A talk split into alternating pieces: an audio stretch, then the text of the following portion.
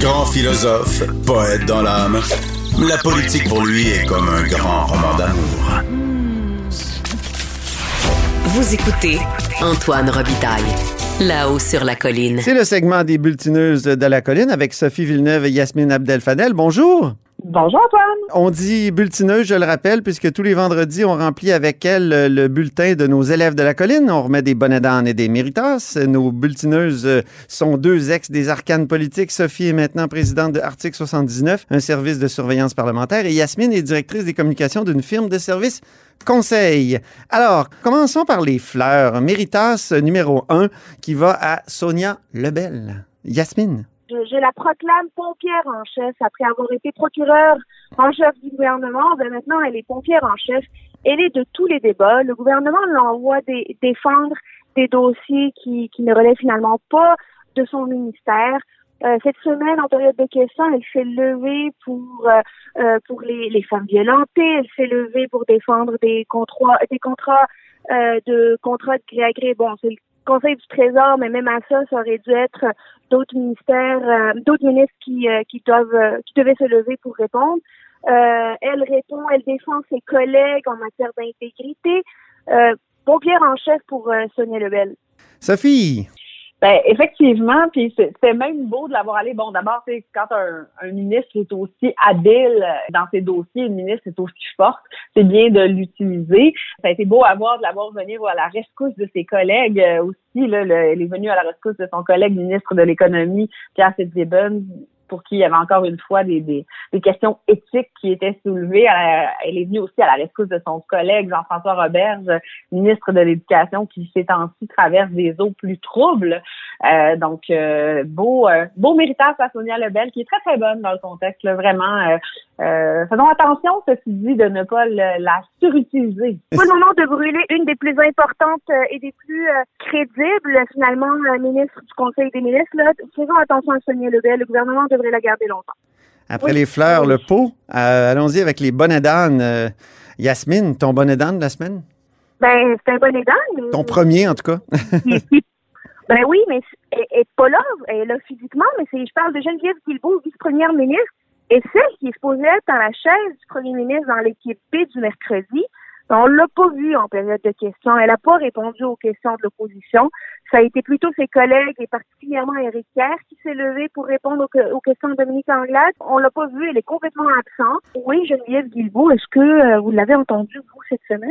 Non, elle n'était pas très, très, très éloquente, très présente non plus euh, cette semaine. Peut-être qu'elle se préparait pour euh, son interpellation de ce matin, le vendredi matin, au sujet de la capitale nationale, dont elle est ministre responsable. Sophie, un bonnet d'âne qui revient presque à chaque semaine que tu vas remettre à notre ami? Ah, Pierre Dufour, ministre des Forêts, bonnet d'âne à l'infini. Je veux dire, c'est. Je demande une occasion de voir que ce ministre-là a des raisons d'être là où il est, parce que là, à chaque fois qu'il se lève, tout le monde est aux abris. Là. Je peux imaginer comment ça se passe dans l'antichambre, mais là, en ce moment, c'est de la façon dont c'est passé. Il y a toujours des conseillers politiques qui sont derrière le, le salon bleu.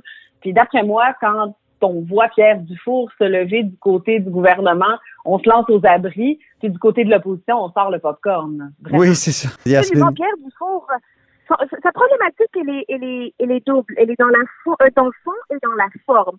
Ah Alors, tant dans le fond qu'on voit qu'il y a une méconnaissance totale des dossiers, méconnaissance de comment ça fonctionne un ministère, puis ce qu'il peut faire finalement euh, en matière de forêt, que dans la forme, on peut tout entendre que la qualité du français est exécrable, que la ah qualité des réponses est exécrable, que comment il montre ses phrases, ça n'a aucun bon sens.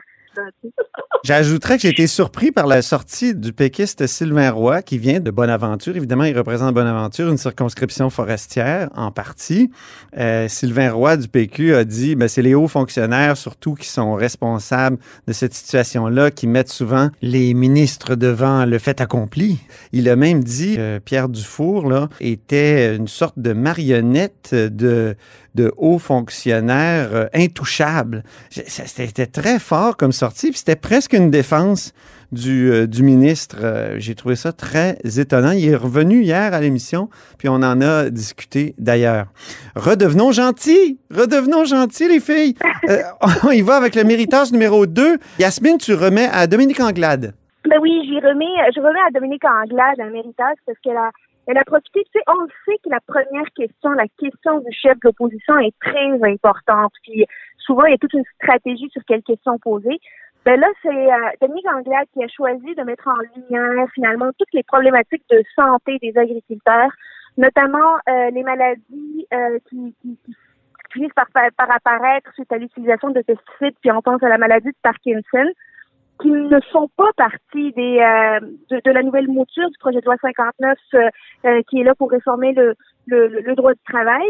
Euh, Dominique Anglade est revenue à la charge. Je sais qu'elle l'a fait en, en, en, commission parlementaire, mais là, c'est en période de questions que le débat s'est retrouvé. Puis euh, moi, je pense que ça mérite une bonne main d'applaudissement pour Dominique Anglade de mhm. prendre la première question de la période de questions pour parler de la santé des agriculteurs. Les agriculteurs n'ont jamais fait partie des plus hautes priorités, disons, partisanes de tous les partis, mais là, ça démontre une, une réelle sensibilité envers cette, euh, cette réalité euh, trop méconnue. Je donnerais quelques points à, Jean Boulet, quand même, le ministre de l'Emploi et du Travail, qui a répondu, mais vous, qu'avez-vous fait pendant 40 ans, là, les péquistes puis les libéraux là, qui demandent qu'on ajoute ça sur les listes. Quand même, je, trouvais que c'était juste, il y, a, le courage de se lancer dans cette réforme-là qui est un vrai panier de crabes. Euh, Sophie Villeneuve, maintenant, euh, Miritas numéro 2.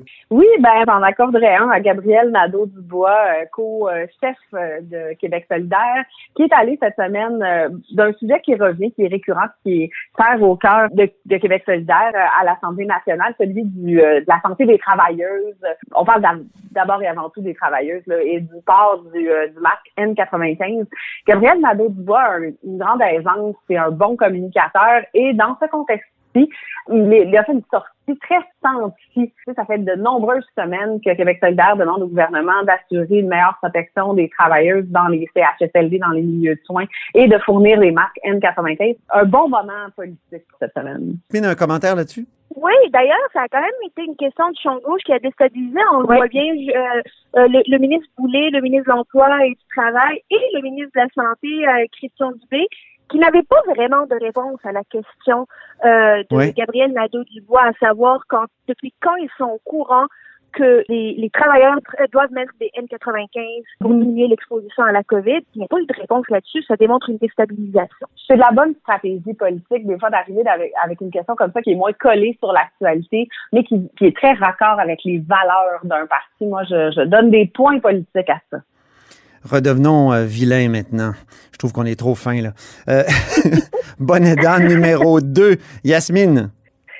Bon, là, là, le gouvernement, il veut déconfiner le Québec. Puis c'est bien correct, on est tous tannés. On peut-tu déconfiner le salon bleu à la période de questions? Parce que là, l'équipe A, là, qui est là le, le, le mardi et le jeudi, puis l'équipe B qui est là le mercredi, ça ne marche tout simplement plus. Euh, on n'a pas les ministres pour répondre aux questions les plus chaudes de l'actualité. Puis Dave Dufour qui répond pour les Autochtones, le tourisme qui répond pour, euh, d'autres questions qui n'ont rien à voir avec le tourisme. Là, ça marche plus, là. Il va falloir que les ministres, le Conseil des ministres, au complet à la période de questions, puis répondent aux questions d'opposition. Là, maintenant, c'est le temps de, déconfiner le salon bleu. Oui, Vraiment. Sophie? Vraiment. Euh, il y a un moment où c'est justifié. Après, quand on se retrouve en zone orange à Québec, je comprends qu'on a des ministres qui viennent de zone rouge, mais je pense qu'avec les mesures sanitaires qui sont en place, les plexis qui sont installés à l'Assemblée, euh, euh, on a besoin d'une démocratie forte dans un moment aussi charnière. Le budget s'en vient aussi, c'est un bon moment. Là. le débat sur le budget est l'un des, débats les plus importants. Le budget sera présenté jeudi prochain.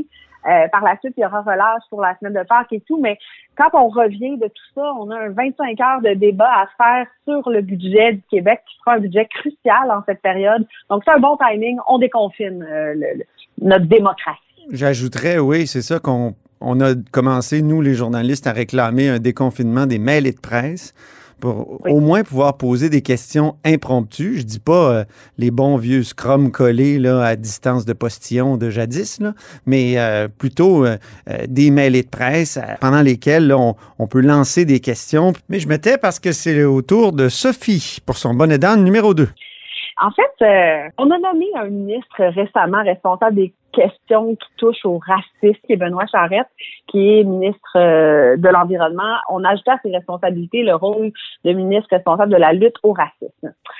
Dans sa circonscription, cette semaine, il s'est passé une situation dont on a largement entendu parler dans les médias. Euh, un patient qui euh, voulait recevoir des soins exclusivement d'une personne à la peau blanche parce que, bon, dit-on, elle se désorganisait considérablement. Et là, on a le ministre qui se lève en chambre pour répondre à ces questions-là et qui refuse d'appeler un chat un chat. Mhm. Et pour faire de racisme, puis on n'est pas capable de nommer ce que c'est, on a peur d'utiliser les mots. Je ne sais pas pourquoi on a si peur que ça de parler de racisme au gouvernement alors que ça existe le racisme au Québec. Et si on veut prendre à bras le corps une problématique, il faut d'abord reconnaître que ça existe. Absolument. Moi, sur Oui, cette Yasmine. question là-dessus, là, tu sais, Benoît Charette en particulier est déjà allé avec sa conjointe qui est d'origine haïtienne devant la Commission des droits de la personne et de la jeunesse parce qu'il a eu une problématique, il a vécu une problématique de discrimination pour l'accès au logement. Imaginons à un instant s'il y avait une annonce euh, d'un logement qui disait pour les blancs seulement. Est-ce qu'on allait attendre pour faire une enquête pour déterminer quelles sont les motivations finalement du propriétaire pour écrire ça? Est-ce qu'on aurait pu dire oh, parce que c'est un voisin qui aime pas vraiment les personnes d'origine diverse Non, pour ça. ça? Euh, non, on aurait appelé ça du racisme, on aurait appelé ça de la discrimination. Pas besoin d'une enquête pour reconnaître qu'un chat, c'est un chat. Ben, moi, j'ai, ça m'inquiète de voir que le ministre responsable de la lutte au racisme est incapable de nommer des, euh, des problématiques qui, à leur face même, Mhm. là, relèvent finalement du racisme et de la discrimination. Les donne pour euh, Benoît Charles. On va terminer sur une bonne note, euh, les filles, euh, avec des méritas. Yasmine, tu remets ton méritas à Gaétan Barrette, le député de la Pinière? Gaëtan Barrette, là, il est, il est en forme. Il a fait la, la démonstration en chambre euh, cette semaine euh, sur l'octroi des, des contrats de gré à gré euh, que le gouvernement a donné à différents fournisseurs sans appel d'offres en utilisant finalement euh, la situation d'urgence pour euh, octroyer des contrats qui n'ont rien à voir avec les équipements sanitaires, qui n'ont rien à voir avec la COVID. Et Éric Kerr, qui, qui se lève finalement pour répondre à Gaétan Barrette en lui disant, ben là, il faut pas s'attendre à ce que chaque ministre connaisse le fin fond des 3000 contrats qui ont été octroyés. Ouais, mais Éric Kerr, là, euh, on peut tous le dire qu'il y a le, principe de l'imputabilité ministérielle. Ils sont peut-être pas au courant, mais ils devraient l'être, ou à tout le moins, ils devraient s'informer sur quels sont les contrats qui, finalement, sont donnés de gré à gré et qui n'ont rien à voir avec la COVID. Oui, un mot là-dessus, Sophie. J'ai souvenir de quelqu'un qui savait très bien c'était quoi l'imputabilité ministérielle quand il était dans l'opposition en parlant d'Éric Kerr. Oui, il parlait beaucoup de responsabilité ministérielle, effectivement.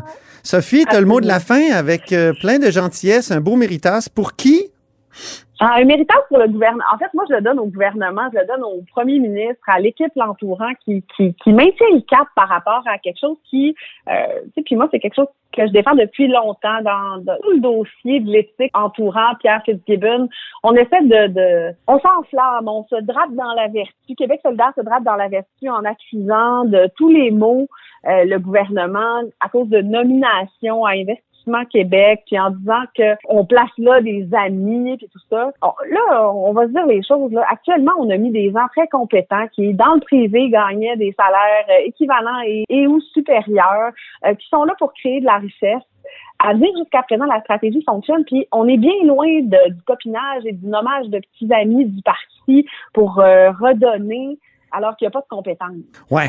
On, peut être, des on peut être critique euh, de la taille des salaires quand même. On sait bien que dans le privé, ils gagneraient peut-être autant, mais c'est peut-être le privé qui, qui, qui, qui a des problèmes là-dessus. là. On exagère Ben, là, depuis. ou, euh, ou pas, le marché est comme puis, ça. ouais, mais Un monde où le marché est comme ça, puis ça je existe. trouve que le marché a le dos large. Moi, les, infirmières, là, ils sont importantes. On les a Ah, appelées des, des anges gardiens. Euh, je veux dire, tous ces gens-là Ah, là, qui mériteraient d'avoir des meilleurs salaires, puis ça bloque aux tables de négociation. Je sais pas, pendant ce temps-là, euh, il me semble qu'on a des privilégiés qui, euh, qui se trouvent à avoir des je suis 100% salaires in- incomparables au même au salaire du premier ministre. En tout cas, je je suis pas d'accord là-dessus. Ben, euh, On a le droit. comme toi qu'il faut qu'on reconnaisse davantage le travail de nos enseignantes, de nos infirmières, les métiers largement féminins. Je suis 100% d'accord avec toi. Ceci dit, on peut pas accuser d'un point de vue éthique, comme on le faisait à l'époque des nominations de juges partisanes, puis des nominations où on plaçait nos petits amis dans des postes stratégiques pour Mhm. leur occasionner des avantages.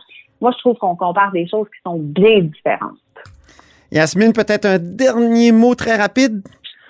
c'est pourquoi maintenant?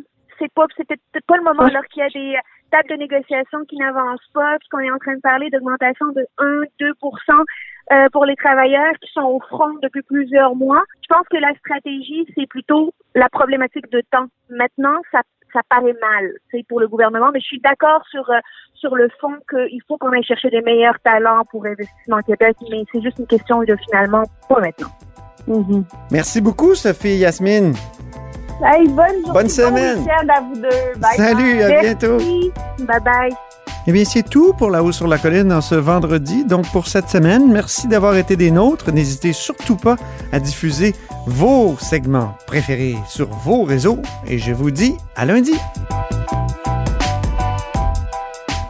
Ce segment politique vous est offert par Article 79 Surveillance parlementaire. Pour être les premiers informés de ce qui se passe sur la colline, faites confiance à Article 79. Résumé des périodes de questions, suivi des projets de loi, décrets, nominations et tous les travaux parlementaires. Voyez les forfaits et abonnez-vous sur article79.com.